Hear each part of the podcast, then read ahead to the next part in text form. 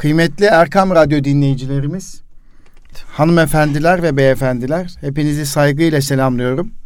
Bütün iyilikler ve güzellikler sizlerin ve bizlerin olsun inşallah.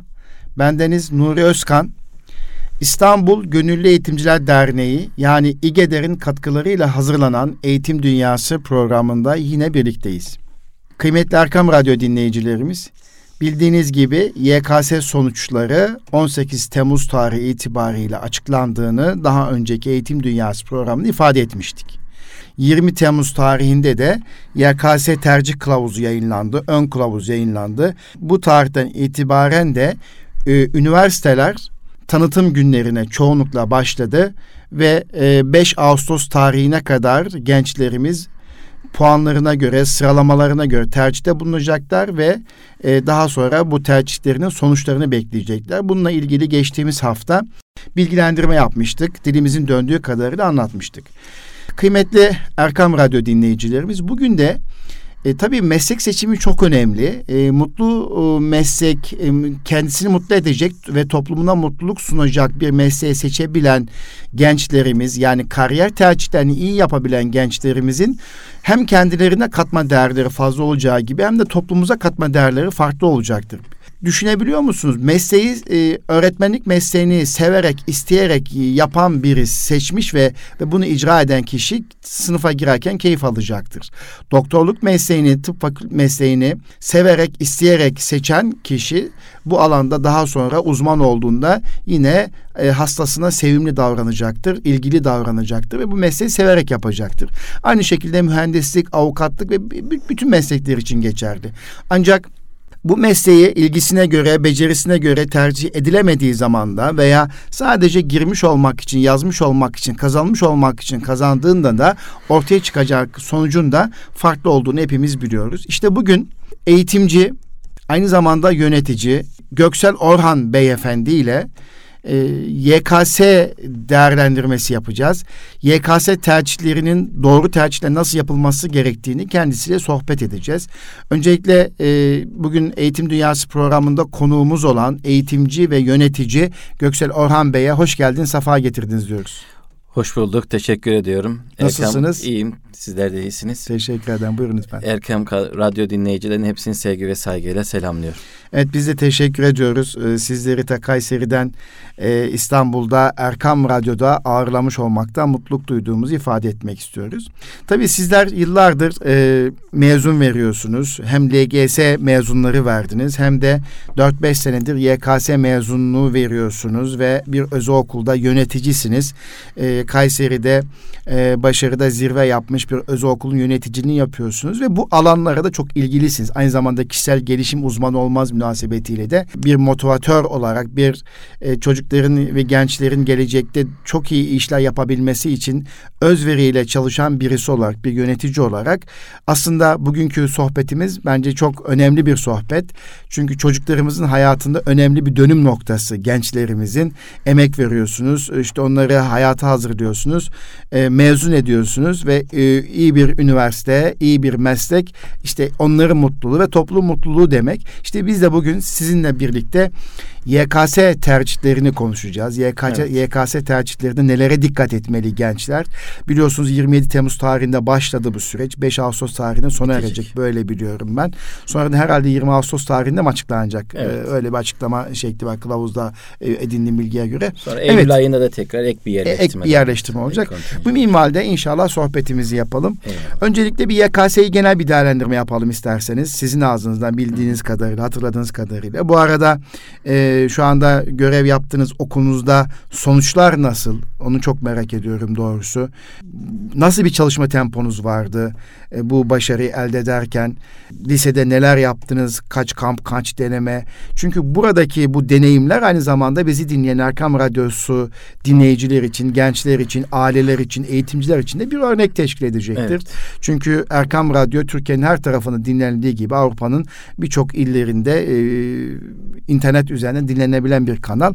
Bu anlamda e, önce bu tecrübelerden başlayalım. Sonra Eyvallah. YKS tercihlerine dikkat edilmesi gereken hususlara geçelim isterseniz. Evet teşekkür ediyorum. Buyurun.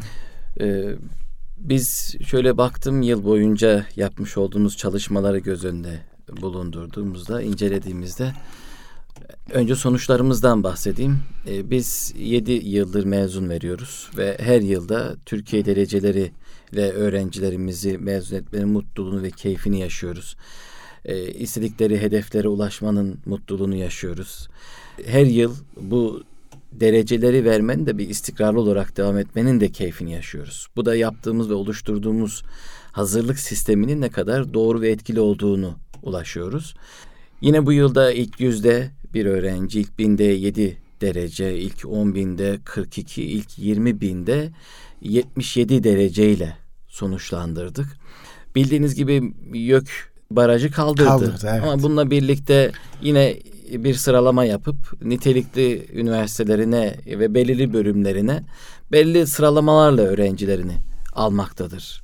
Yani eğer bir tıp fakültesine gitmek istiyorsanız ilk 50 binde olacaksınız. Diş hekimliğine gitmek istiyorsanız ilk 80 binde olacaksınız.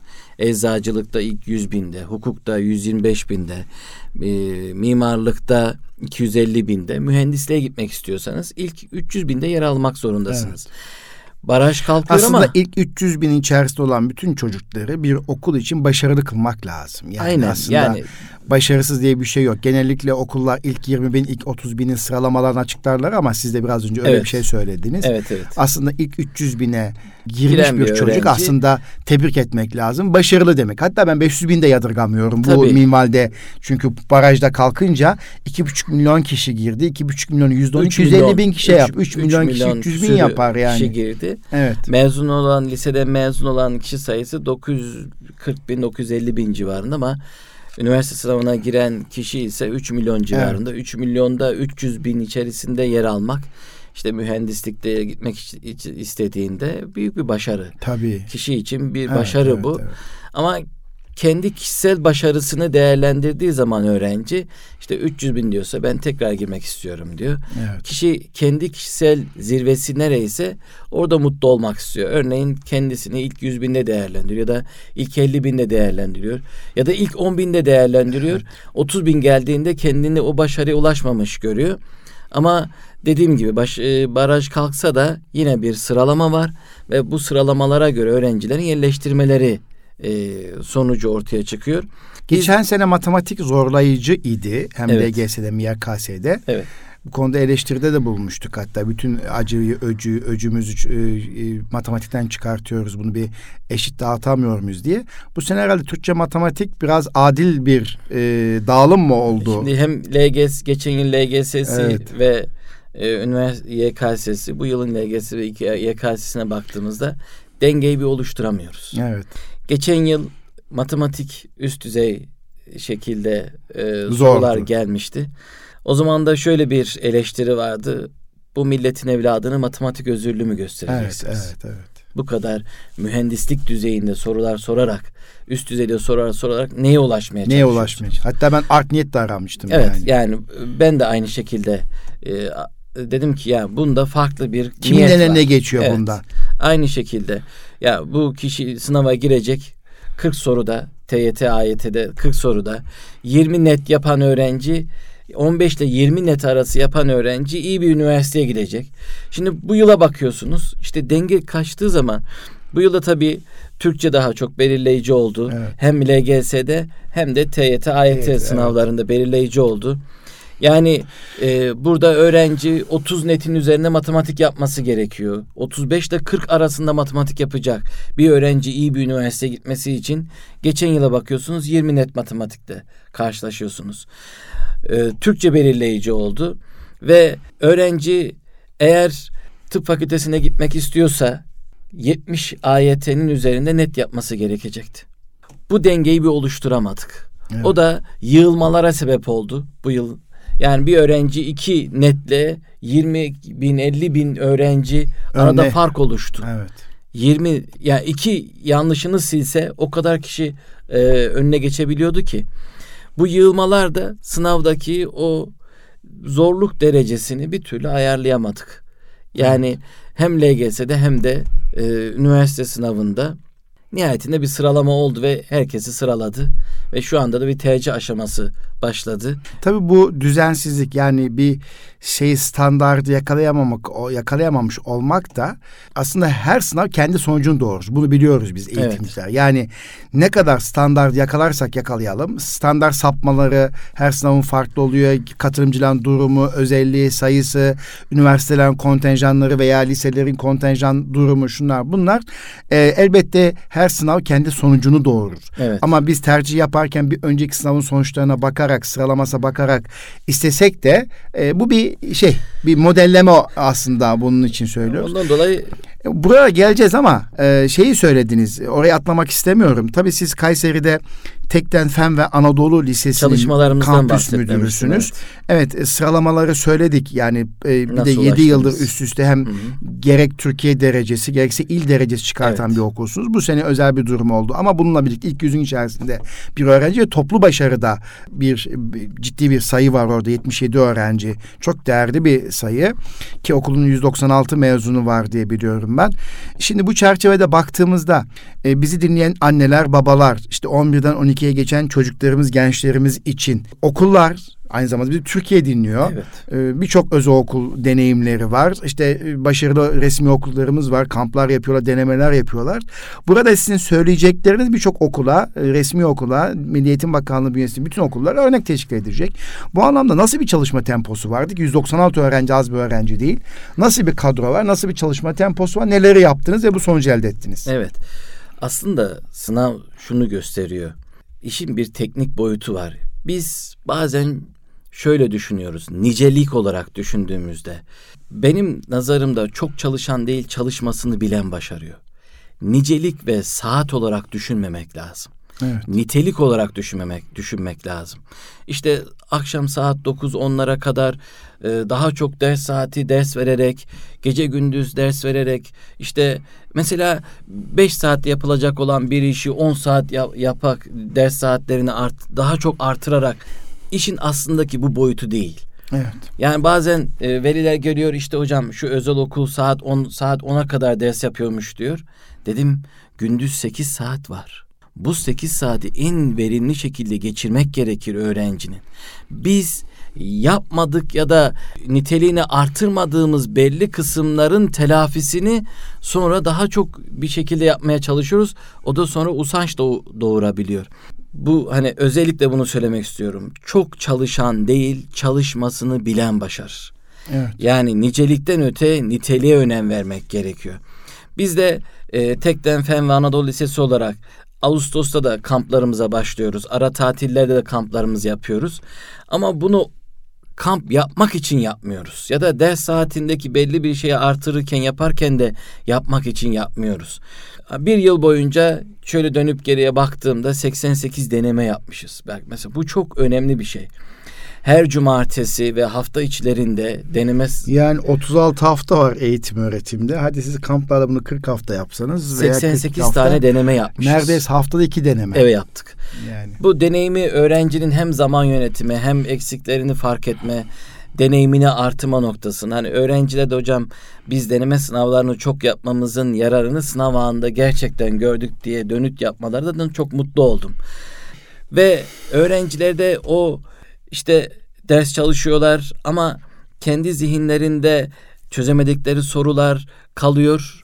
Onların mutlaka eritilmesi gerekiyor. Onu biz nasıl yaptık? Soru çözüm kamplarıyla yaptık. O nasıl hem ara tatillerde hem de e, sene sonundaki bir buçuk ayda yaptık. Öğretmenlerimizi kendilerine bir masa oluşturduk. Öğrencilerimiz sınıfta randevu sistemiyle öğrencileri öğretmenlerimizle birebir buluşturduk. Evet. Ve bu birebir buluşturduğumuzda öğrenci sınıfta soru çözmeye devam ediyor. Randevusu geldiğinde öğretmenine varıyor. 20 dakika ya da 30 dakika birebir sorularını soruyor. Fizik, kimya, biyoloji derslerine göre kendi zihninde çözülmemiş sorusu sormadığı soru kalmayacak. Evet. Örneğin e, son bir buçuk ay, iki ay genelde 12. sınıf öğrencileri okula gitmez. Biz öğrenci evde olduğunda okulda olduğundan daha mı verimli geçirecek? Hayır. Ya da kurs merkezlerine ya da belirli bir yerlere gidiyorlar. Oradaki de ya da kütüphanelere gidip çalışıyorlar öğrenciler kendin kendinde olmak istiyor. Kendiyle baş başa kalmak istiyor. Biz okulda öğrenci kendiyle baş başa kalsın. Evet. Sınıfta sorusunu çözsün. Evet. Ama takıldığı yerde de ulaşabileceği öğretmen olsun. İstedik. Evet. Ve o anda da öğretmenine götürüp sorularını sordu. Eksik konusu var. Biz bu iki aylık süre içerisinde öğrencilere planımızı attık. Öğleden sonra açık kapı uygulaması dediğimiz derslerimiz ve konularını belirledik. Mekanı da yerli de belirledik. Şu yerde şu konu anlatılacak. Öğrenci ister sınıfta sorusunu çözüp birebir öğretmeniyle soru çözebiliyor. İsterse diyelim ki fizikte optik konusunu dinleyecek. Gidiyor sınıfa varıyor ismini de yazdırıyor. Orada konusunu dinliyor. Hem konu eksiği varsa konu eksiğini tamamlatıyoruz. Hem konu eksiği yoksa birebir sorularda bir şeyi sormak istiyor, teknik almak istiyorsa öğretmenine ulaşabiliyor. Son bir buçuk iki ayda yüzde seksen öğrencimizi okula getirdik. Bu çok önemli. Ee, bunu kamuoyunda da e, hep duyduk. Ee, yani hem resmi okullarda hem özel okullarda Nisan'ın ortasından itibaren öğrencilerin e, devam probleminin oluştuğu, Evet. evde çalışmayı tercih ettikleri veya özel ders veya kurslarla bu e, süreci yönettikleriyle ilgili genel duyumlarımız var. E, malum e, benim de kızım bir e, özel liseye gitti. Neredeyse Nisan'dan sonra okula gitmedi. E, devam sağlayamadılar. Çocuklar kendi tercih, kendi bireysel tercihleriyle baş başa bırakmak zorunda kaldılar. Ama siz diyorsunuz ki sınav Evet. haftasına kadar, sınava kadar yüzde seksen Sınavdan son üç devamı kadar sağladık. Devamı sağladık Yaptık, diyorsunuz. evet. Yani bu yüzde seksenin geliyor olması çok ciddi başarı. Bu tabii Tebrik öğrencilerin de ediyorum. mut- Evet. biz de mutlu olduk. Şimdi sınıfta da öğrenciler arkadaşları geldiğinde kendileri bir ortamda gördüğünde onlar da hep birlikte gelmek istiyorlar. Programa bakıyor, yapılacak e, eyleme bakıyor, çalışmaya bakıyor. Öyle olunca gelmek istiyorlar. Bir öğrencimiz vardı yine Türkiye dereceli. Dedim ki sence başarının anahtarı nedir? Çok güzel bir cevap verdi ve hoşuma gitti. O geçen yıl Türkiye derecesi yapan öğrencimiz. Hocam dedi. Öğrenci başarıyı dışa doğru arıyor. Kendinden dışa doğru arıyor. Halbuki ben başarıyı kendimden içe doğru buldum. O nasıl dedim? Örneğin sınıfta dedi ders anlatılıyordu. Kişi çalışıyor. Ben yapamadığı yerler olduğunda ya da anlamadığı kısımlar olduğunda kendi bireysel gayretinden daha çok dışarıda dışa doğru arıyor. İşte okulun dışında doğru, işte kurs merkezinde, özel hocada bir yer, hep dışa doğru, kendi içimize doğru. Ben nasıl başarabilirimi düşünse, orada diyor anlama kısmıyla ilgili, çabalama kısmıyla ilgili şeyde kendi direncini, çalışmasını, gayretini artırsa daha çok başarılı olacak. Ama hep biz dışa doğru arıyoruz. Gerçekten çok güzel anlattı. Evet, biz de kaçış noktalarını kapatırsak aslında anlamayla ilgili e, kapasitemizi daha çok artıracağız. Kaçış noktası ne? Kendimizi e, şimdi anlamada üç nokta var. Konuyu öğrenmede. Bir, karmaşa. iki netlik. Üç, ustalık. Karmaşa kısmında kişi bocalıyor. İnsanın en çok enerji harcadığı kısım.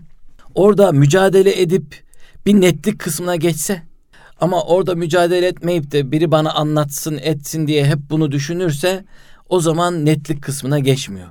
Netlik kısmına geçip de tekrar orada çalışmaya devam ederse ustalık diyoruz bir üstü. Ustalık ne? Bilginin refleks olması.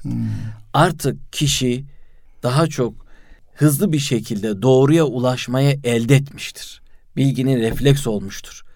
İşte başarıyı dışa doğru değil de daha çok içe doğru arama noktasında gayret göstermek gerekiyor.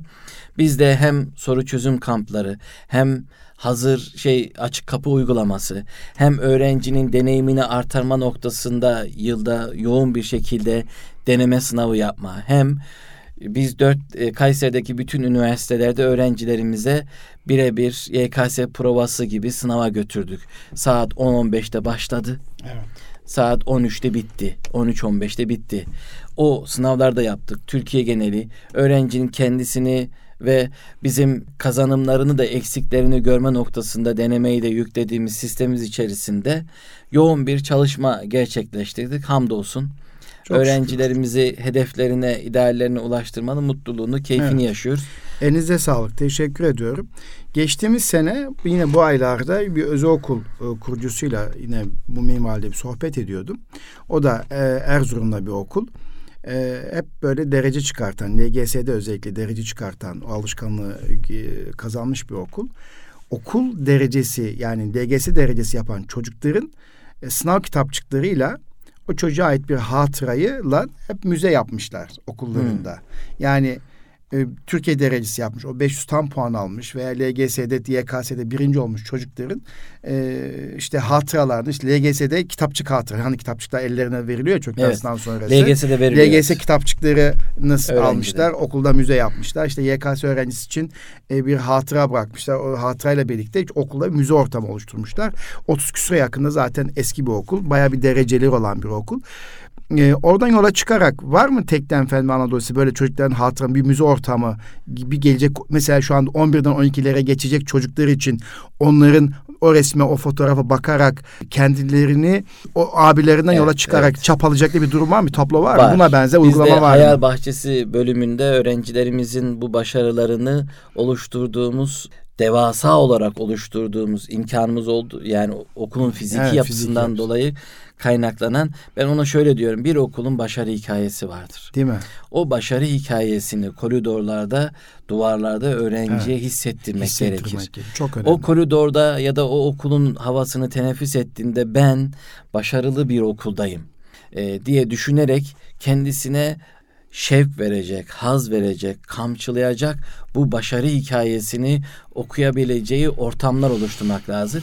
Bizim de hayal bahçesi dediğimiz özellikle bu hayali kurabileceği bir bahçemiz var. Bu bahçedeki duvarlara bu başarı hikayelerini aksettirdik. Evet. Öğrenci kafasını şöyle bir 360 derece çevirdiğinde 8 yıllık bir başarı hikayesini serüvenini okuyabiliyoruz. Serüveni okuyor. Evet bu çok önemli bir şey. Teşekkür ediyorum. Ee, başarılar diliyorum ee, inşallah.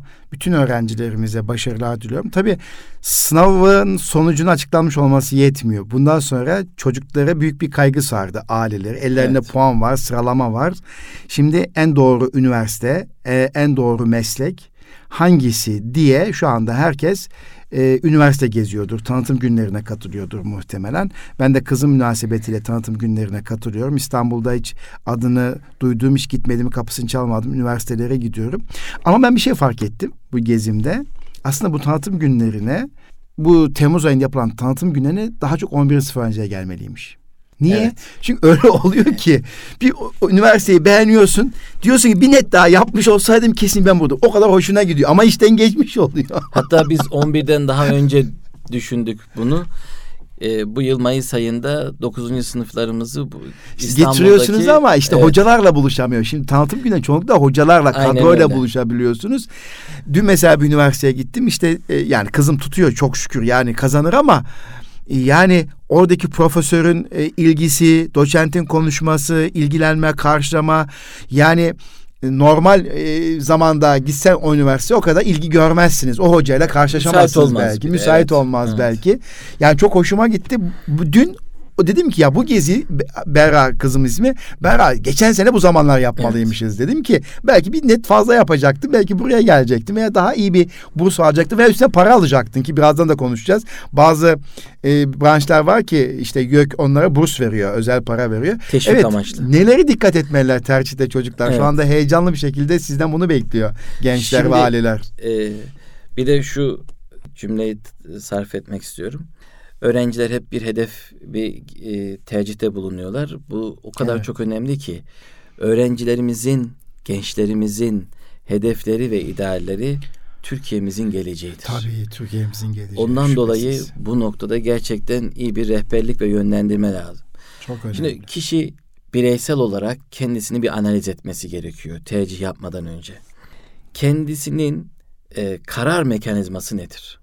Örneğin karar mekanizması heyecan mı, ideal mi, hedef mi, para mı, mutluluk mu, huzur mu? Yani bunları yan yana koymak lazım. Bir daha sıralar mısın? Sevgili e, Erkam Radyo dinleyicilerimiz, bakın burası çok önemli. E, eğitim dünyasında bizi dinleyen anneler, babalar, sevgili gençler, eğitimciler, rehberlikçiler.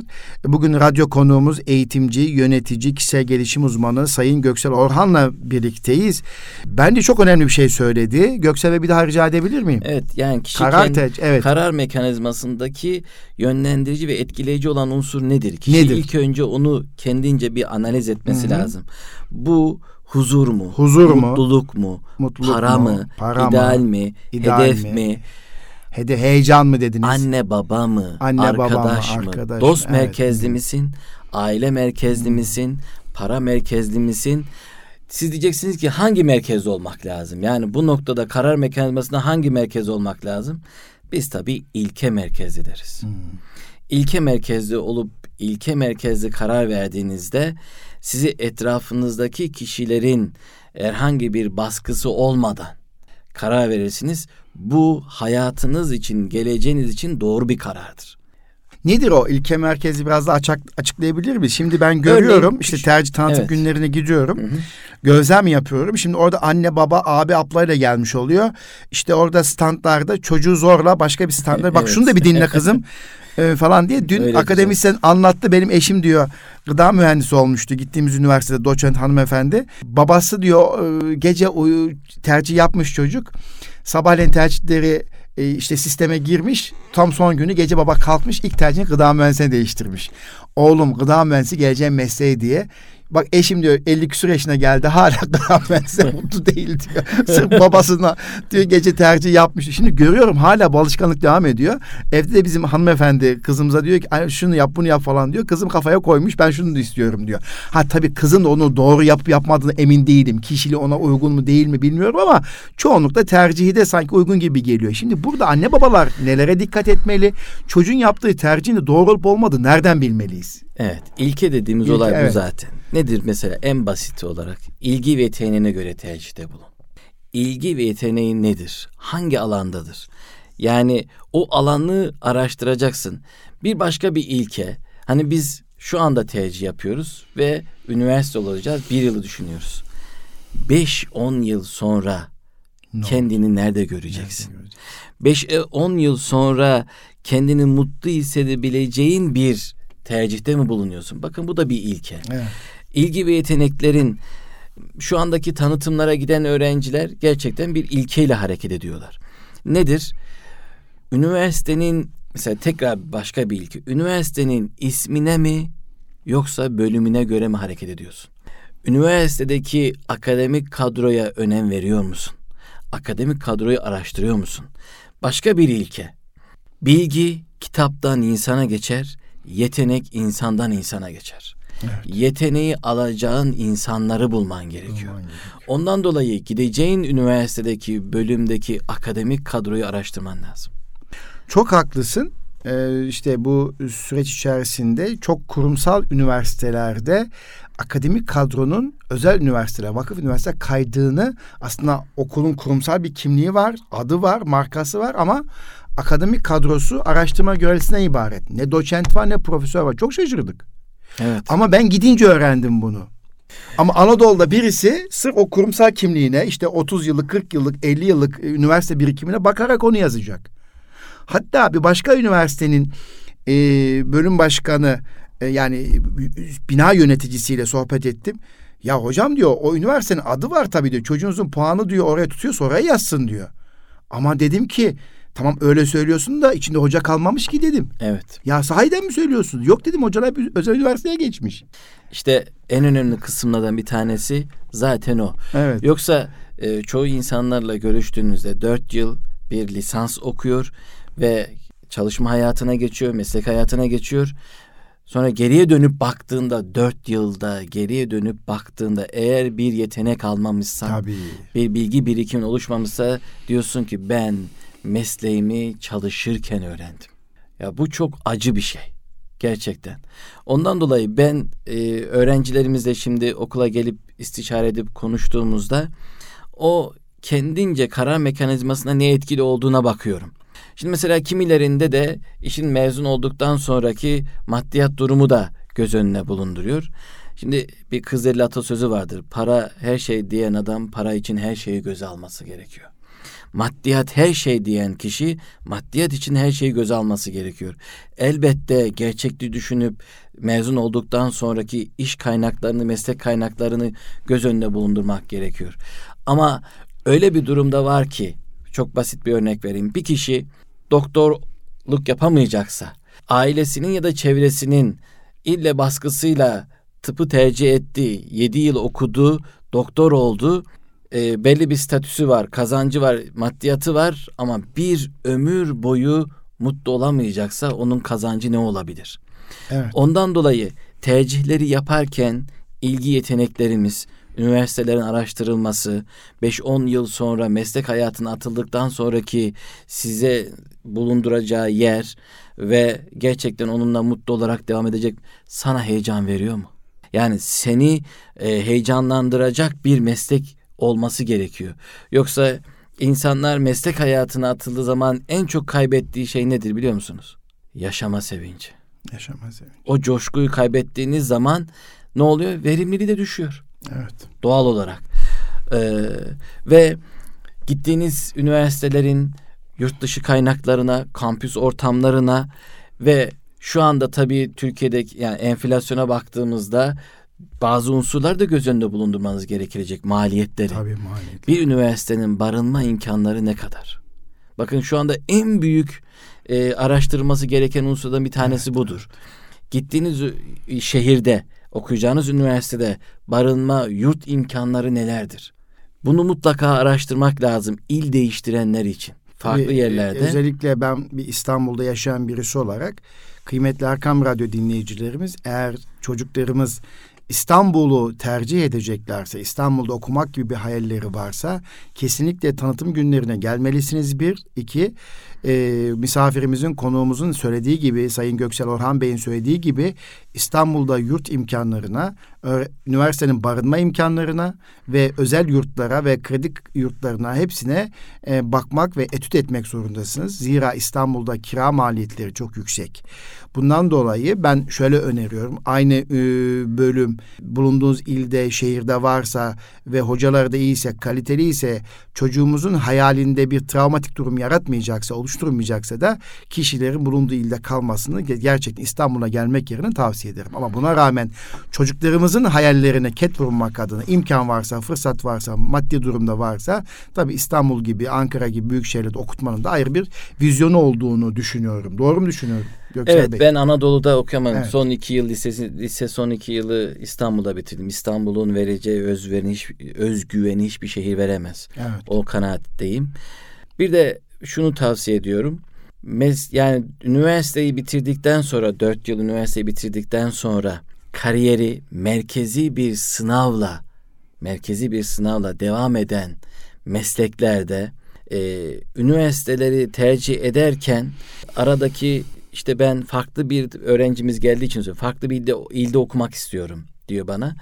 Aslında tercih ettiği üniversite kendi ilindeki üniversiteyle puan olarak birbirine çok yakın. Evet. Diyorum ki bunun sana çok büyük bir katkısı yok. Kendi ilinde oku. Evet. Artık hani işin bir maliyet boyutlarını da düşünüyorsunuz. Tabii. Kendi ilinde oku diye özellikle telkinde bulunuyorum. Örneğin tıp fakültesini okuyacaksınız. Tıp fakültesini bitirdiğiniz zaman bunun bir tusu var kariyer olarak devam evet. edecek merkezi bir sınav. Bunu eğer sizin farklı bir ilde okurken kendi ilinizdeki üniversiteyle arada çok büyük bir e, dilim farkı yoksa gitmeye hiçbir gerek evet. yoktur. Onu da özellikle belirtmek isteyeyim.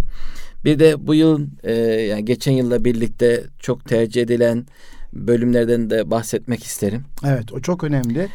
Ee, revaçta meslekler ne olacak? Ne öngörülüyor? Şu evet, anda buyurun. mühendislik çok revaçta. Evet.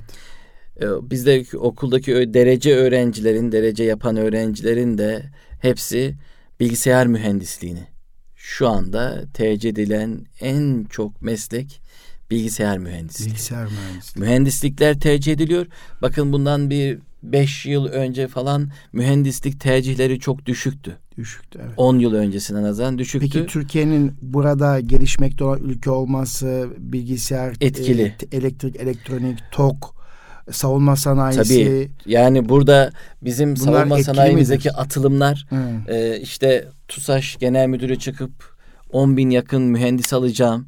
İşte diğer savunma sanayisindeki Aselsan, Roketsan, TAI birçok e, bu alandaki e, gelişme gösteren e, savunma sanayisindeki bu mühendisliğe olan yönelimi çok artırdı. Bu aslında çok güzel, güzel bir şey. Bir şey. Üretkenliğin de üst Burada düzeyde. tek e, kaygım şu. Gördüğüm de şu bu sahada. Çünkü eğitimci arkadaşlarla sohbet ediyoruz. E, sen de e, geçen Kayseri'ye geldiğimde söyledin. Hiçbir öğrenci tıp fakültesini tercih etmek istemiyor. Evet. Bu da çok büyük düşünülmesi gereken bir şey ama. Bu yani noktada burada ciddi bir sıkıntı var. Kimse istemiyor. istemiyor. Bizde Evet. yani önceden Çok ilginç. önceden öğrenciler derecelik öğrenciler uluslararası tıpı olan bölümleri, üniversiteleri tercih İşte ederlerdi. Medipol'e ne kadar öğrenci gönderdin Evet. tıp fakültesine. Gönderdim evet yani Türkiye Bütün o de- Türkiye derecesi olan, yapan çocuklar- olan, Tıp fakültesini tercih ettiler. derecelik yapanlar tıp fakültesine gidiyorlardı ama şu anda hani dereceliği bırakalım. E, tıp fakültesini kazanabilecek öğrencilerin araştırıyorlar, mühendislikler araştırıyor ve ona doğru gidiyor. Burada e, Sağlık Bakanımız da bunun üzerinde hani Twitter'larından görüyorum ben bakıyorum. Onun hem e, saygınlığını, statüsünü, maddi manevi motivasyonunu artırarak bu noktadaki tercihleri e, yönlendirmek gerekiyor. E, bu bana göre ileride çok büyük bir sıkıntı. Evet. Çok büyük bir sıkıntı. Farklı fakültedeki birisini siz Evet. e, doktor olarak yetiştiremezsiniz. Yetiştiremezsiniz. Böyle bir şey mümkün değil. Evet. Örneğin e, bir de mesela öğrencilerimize e, gittikleri üniversitelerde eğer yandal yapmak istiyorlarsa, çap yapmak istiyorlarsa o bölümleri de mutlaka araştırsınlar. Evet. Yani o o bölümdeki o üniversite bunu yapmıyorsa hayal kırıklığına uğramasınlar. Mesela öğrenci işte diyelim Çok ki önemli bir şey ekonomi okuyor Evet. ya da ilet, işletme okuyor. Ee, bu alanda ilgili bilgisayarda çap yapmak istiyor. Bilgisayar mühendisliğinde yapmak istiyor. Çünkü gerçekten birbirini çok destekleyen bir unsur. Bunu istiyorsa mutlaka üniversitede bunu araştırsın. Çünkü her üniversite, her bölüm bunu yapmıyor. yapmıyor. Bunu tanıtım günlerinde şahit olduğumu gördüm. Çünkü ben de kızımı yönlendirirken e, çapın yapılabileceğini, yapan okulların, yaptıran Evet. üniversitelerin olduğunu, artık günümüzde de e, İngilizce ve çap bu iki şeyin çok önemli olduğunu hep vurguladım. E, İngilizce konusunda kızımı ikna etmekte çok istekli olamadım. Onu da çok hayalini şey yapmak istemediğim için, zorlanacağımı bildiğim için e, zorlamadım ama bazı bölümler İngilizce okunmalı. Evet. Mesela psikoloji İngilizce okunmalı. Çünkü Literatürden, dolayı. literatürden dolayı. Doğrudur. İşte beslenme ve diyetetik İngilizce okunmalı. Tıp yüzde otuz yüzde kırk İngilizce olmalı. Yani aslında ama tabii çocukların altyapıları böyle yoksa çok da zorlanmak gerekiyor. Bununla birlikte çap önemli. İşte gittikleri üniversitede ki bazı üniversitelerde var bazı üniversite ilginç yok. Yok. Çok şaşırdım. Evet yok. Bir de mavi diploma diye bir şey var. Ya mavi diploma işte e, bazı üniversitelerde yurt dışında okuma imkanı sunuyor. Evet. Yurt dışında denklik Uluslararası, belgesi, uluslararası evet. diplomalar. Bu da çok önemli.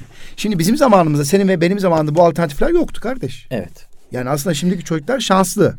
Yani bakıyorum iyi araştırırlarsa ki eskiden araştırmak için imkan da yoktu. Gitme imkanımız da yoktu. Şimdi gitmeden de üniversiteler sanal gezi yapabiliyorsunuz. Her türlü üniversitenin bilgilerini alabiliyorsunuz ama yine fiziken gitmek ayrı bir kazanç sağlıyor. Yani normalde siz e, örneğin basit bir şey Amerika'ya gitmek için vize alamazsınız ya da Alamam. orada okumak için herhangi bir şey imkanınız olamayabilir ama bazı üniversitelerin bölümleri var. Evet. E, öğrencilerimiz bunları zaten araştırıyorlar. Belirli e, bir şey karşılığında e, onlar zaten yazıyorlar. İki yıl yurt dışında okuyabiliyorsunuz. Derece olan öğrencilere zaten bu imkanlar sunuluyor. Diğer öğrencilere de belirli bir ücret karşılığında yurt dışında okuma ve oradan diploma alma, e, o deneyimi de kazanma imkanı sunuluyor. Bir de öğrenci değişim programlarını ciddi bir şekilde yapan yurt dışında e, üniversitelerle partner olmuş, çözüm ortaklığı olmuş üniversiteler var. Bu da Evet. önemli bir artı artık. Dünya küçülüyor. Tabii yani gibi. üniversitelerin Evet. kendi projeleriyle, Erasmus Evet. projeleriyle yurt dışında öğrencilerini gönderme. Mesela bir öğrenci araştırırken özellikle bunu da araştırması Tabii. lazım. Yani bir üniversitenin, o bölümün yurt dışı olan e, projelerle olan bağlantısı ne kadar? Yani siz üniversiteyi okurken artık e, biz kendi dünyamızda kalarak kendimizi en üst düzeyde yetiştiremiyoruz. Evet. Ne kadar çok deneyim ve birikiminiz olursa o kadar güzel. Bu da en güzel yolu. Yollardan bir tanesi de yurt dışında bu tür paylaşımlarda bulunmak. Bir de bir şey fark ettim tanıtım günlerinde. Bazı üniversitelerin bölümleri veya programları akredite edilmiş. Yani bir bağımsız kuruluş Evet. tarafından programları, ders saatleri, içeriği, e, uygulamaları akredite edilmiş. Bu da sanki önemli gibi. Yani çok önemli. Bu evet. unsurlar çok önemli ve öğrenci e, hani bir dört yılı ya da bir beş yılı okurken dolu dolu geçirmesi adına o evet. üniversite o kişinin hayatını ve geleceğini şekillendiriyor. Evet. Tabii e, vaktimizin son beş dakikasına geldik. Siz toparlayacaklarınız varsa toparlayabilirsiniz. Yoksa ben birkaç bir şey söyleyeceğim. İnşallah bitirelim. Var mı söyle, söylemediğimiz aklımızda kalan? Yani özellikle şunu söyleyeyim. Evet. Tekrar üniversite tercihi yaptığımızda keşke demeyelim. Keşke dört demeyelim. yıl, bir yıl değil dört yıl geçtikten sonra keşke demeyelim. Öyle bir dört yıl geçirelim, beş yıl geçirelim ki üniversite hayatında dolu dolu geçsin ve o bize çok büyük bir kazanımı olsun. Evet. Başka bir bölüm okusaydım şöyle daha iyi birisi olurdum, böyle daha donanımlı olurdum, daha iyi bir mesleğim olurdu gibilerini bekli düşmeyelim buna. Öyleyse örneğin e, eğer böyle bir okul gelmiyorsa mezuna bırakalım. Evet. Kesinlikle bırakıp tekrar bir bir hayatımız boyunca yani bir ömrümüzü düşündüğümüzde bir yıl çok büyük bir zaman değildir. Evet. Mezuna bıraktığımızda bir yıl daha çalıştığımızda çok büyük bir zaman değil. Yeter ki ilgi ve yeteneğimizde seveceğimiz, bize heyecan veren, bizi e, bulunduğumuz yerde şu andaki durumumuzdan daha güzel hale getirecek bir okula gidelim, üniversiteye gidelim ve evet. öyle mezun olalım. İnşallah. Ee, İnşallah. gençlerimizin doğru tercih yapması için okullarımızda e, kariyer yönetim merkezindeki peder öğretmenlerimiz, evet. psikologlarımız, okul yöneticilerimiz, e, işte rehberlik araştırma merkezindeki danışanlarımız, e, belediyelerin ve diğer YÖK'ün kendi tercih robotu var o, o, ve danışmanlık da alınabiliyor zannediyorum. Evet. İnşallah en doğru tercih yapabileceklerdir. Şimdi bir şey daha unuttum buyurun, orada e, buyurun. söyleyeyim. Biz mesela öğrencilerimizle de buluşturuyoruz o üniversite gideceği bölümdeki üniversitedeki orada okuyan, orada mezun olan kişilerle konuşup istişare edip kendi zihnimizdeki soruları yönetmeliyiz. Evet. Ve yönettikten sonra da karar noktasında bilgi topluyoruz nihayetinde. Daha doğru kararı vermek için mutlaka oradan mezun olan, orada okuyan kişilerle irtibat kurup onlarla istişare etmek gerekiyor. Örneğin e, ben buradan kendisine de çok teşekkür ediyorum. Bizim mezun ettiğimiz bir öğrencimiz var. Batuhan Kuzu. İşte Texas Üniversitesi'nde finans bölümünde öğretim görevlisi. Böyle ekonomi, işletme tercih eden öğrencilerimizi hemen yönlendiriyorum. Kendisi de bu noktada çok büyük katkıda bulunuyor, seviyor, mutlu oluyor insanlara yararlı olmak noktasında. Ee, onun onu o onunla görüşen öğrencilerimiz de bize teşekkür ediyor gibi mutlaka o bölümle ilgili etkili, yetkili ve orada okuyan kişilerle buluşmak gerekiyor. Telefonu hocalar tanıtımlarda bulunuyor, kişiler tanıtımda bulunuyor. Öğrencilerle de sohbet edersek onlar evet. kendi hallerini daha iyi anlatıyorlar. Evet. Çok teşekkür ediyorum. Ben teşekkür Güzel ederim. bir sohbet oldu. İnşallah bizi dinleyen, Eğitim Dünyası programını dinleyen kıymetli Erkam Radyo dinleyicilerimizin e, sevgili gençleri, hanımefendiler, beyefendiler, eğitimciler yaklaşık 3 milyon öğrenciyi ilgilendiren fiili olarak da e, TYT ve AYT li, li, ön lisans ve lisans tercihlerine baktığımız zaman da nereye baksanız 1,5 milyon üzerinde öğrencinin tercih yapabileceği bir süreci konuştuk. E, şununla noktalamak istiyorum. Bu da geçen hafta söylemediğim bir şey benim. E, biliyorsunuz YÖK destekli e, burs verilen bölümler var. Teşvik amaçlı. Evet. Teşvik amaçlı. Özellikle e, ülkemizdeki stratejik alanlarda e, ülkemizin e, gelişim durumlarına bağlı olarak 2022 yılında YÖK tarafından burs verilecek bölümler listesi yayınlanmış durumda. Mesela orman, su ürünleri, yer bilimleri, madencilik, tekstil, deri mühendisliği, felsefe, mühendislik. Mühendislik baya ilginç. Evet. Maden mühendisliği, yer bilimler mühendisliği, jeoloji mühendisliği, hidrojeoloji mühendisliği, jeofizik, orman su bilimleri, su ürünleri, balıkçılık ve tarımsal genetik mühendisliği gibi birçok alanlarda YÖK aylık burs veriyor çocuklara, gençlere. Temel bilimler yine daha önce de vardı. Evet, vardı. E, halen devam ediyor. 6000 TL yakın temel bilimlerde burs veriliyor asgari ücret kadar. Matematik, biyoloji, fizik, kimya, astronomi, uzay bilimleri e, gibi sağlık alanında veterinerlik e, burs evet. alabiliyor çocuklar. Yine tarım, ziraat ve hayvancılık alanlarında bazı lisanslar seçtiklerinde burs alabiliyorlar. Özellikle petrol ve doğalgaz alanında eğitim görecek çocuklara 3000 ile 6000 TL arasında aylık burs imkanları var. Ee, yine Türkiye Petrolleri Anonim Şirketi e, bu eğitim öğretim yılında ilk 2000 içerisinde olan çocuklara 6000 TL yakın burs veriyor. Bu bölümleri tercih Bu bölümler zaman, tercih evet. etmesine zaman özellikle bilgisayar mühendisliği, Evet. elektrik elektronik mühendisliği başta olmak üzere. Yani bunlar önemli durumlar. Gençlerimiz bunlara da bakarak hayallerini gerçekleştirecekleri, kendilerini mutlu edecek, toplumu da mutlu edebilecekleri, katma değer sunabilecekleri, sizin de ifade ettiğiniz gibi daha sonra keşke demeyecekleri bir Evet. tercihi yapmalarını diliyoruz.